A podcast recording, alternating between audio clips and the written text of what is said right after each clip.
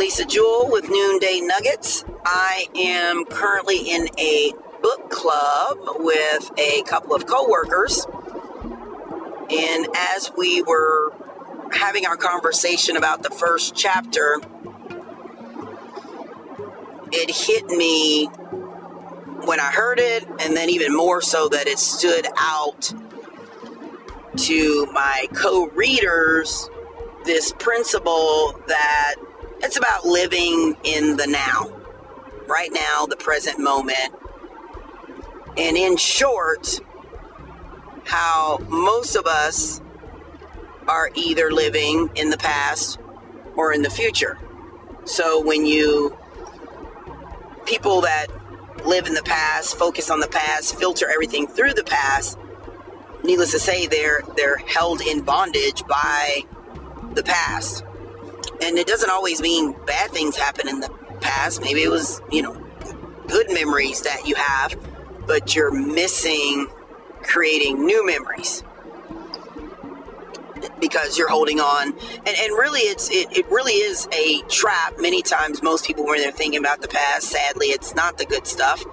And so that is where people are kept in bondage. Bondage exists in the past. We are not there anymore and then the opposite is true. When you think about anxiety and worry it's because many times we are focused basically it's negative fantasy. We have we are already creating something that doesn't even exist yet instead of living in the present moment and walking in the power of the present moment which is right now i'll let you noodle on that on your own. I want you to really for those that want to pay attention for the rest of just today or for a 24 hour period. When something happens what are you filtering that through? It's kind of wild.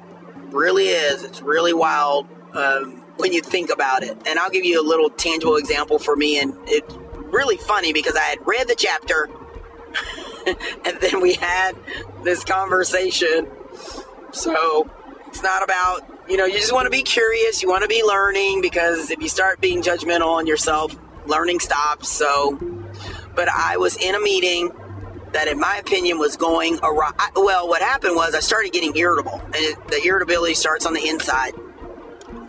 And I'm telling you, it grew to almost eruption mode. So, what happens for me, what that means is now I feel that I can't control it coming out of my mouth or showing up on my face. And so I'm literally having this fight with myself instead of just being, instead of accepting this current moment and situation. And it was just a meeting that, in my mind, I'm like, oh my gosh, we are wasting time. This is not being efficient. We are not accomplishing anything or very little. We could be accomplishing more, and I have stuff to do. That's what's all going on. And I keep repeating that mantra, which keeps building up the bubbling inside of me. So at one moment, I think about that passage that I literally had just read that morning. Oh my goodness. And I started laughing, not just on the inside, but on the outside as well. I'm chuckling to myself, going, oh my goodness. What, what, where is all this coming from? This irritability was the word. Irritable. Oh my goodness, I was irritable. And I said, Lisa, why are you irritable? I said, I'm irritable because we are wasting time. This is not how an efficient meeting is supposed to run. Well, where'd you get your definition of an efficient meeting, Lisa? It's from the past, right? I said, Oh goodness, here we go. This, this is me talking to myself. This is how it goes, just so y'all know. I said, oh, here we go. Now we're going to make it all spiritual, all whatever it is. But I, I did. I stopped in that moment and I said, that's how I think. I, I have an idea in my head of how an efficient meeting looks. Not only that, that's what's important to me. That, it may not be important to anybody else in the room. But even if it is, their their definition of what it looks like and how it should flow might look different than mine. What if I accept this present moment. What is happening right now? What if I accept that as perfect? As if I created what was happening.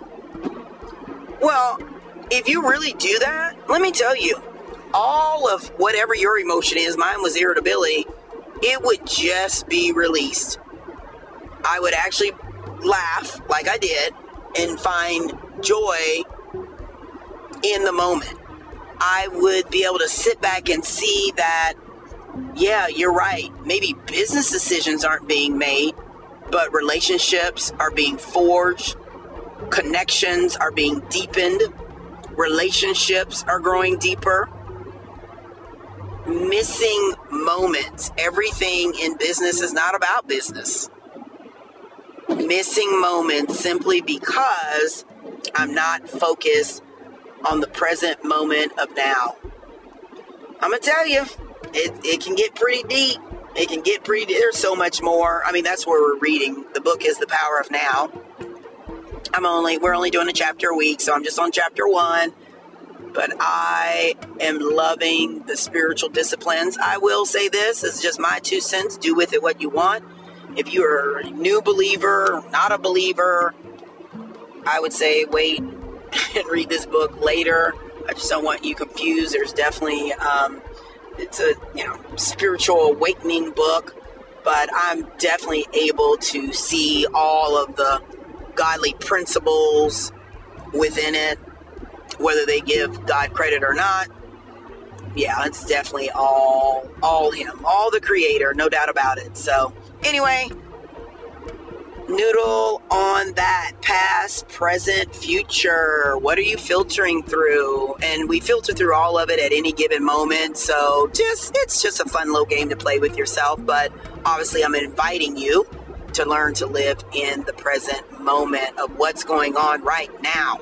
All right, love you. Right now, I love you. Not yesterday, not tomorrow, but right now. Okay, bye.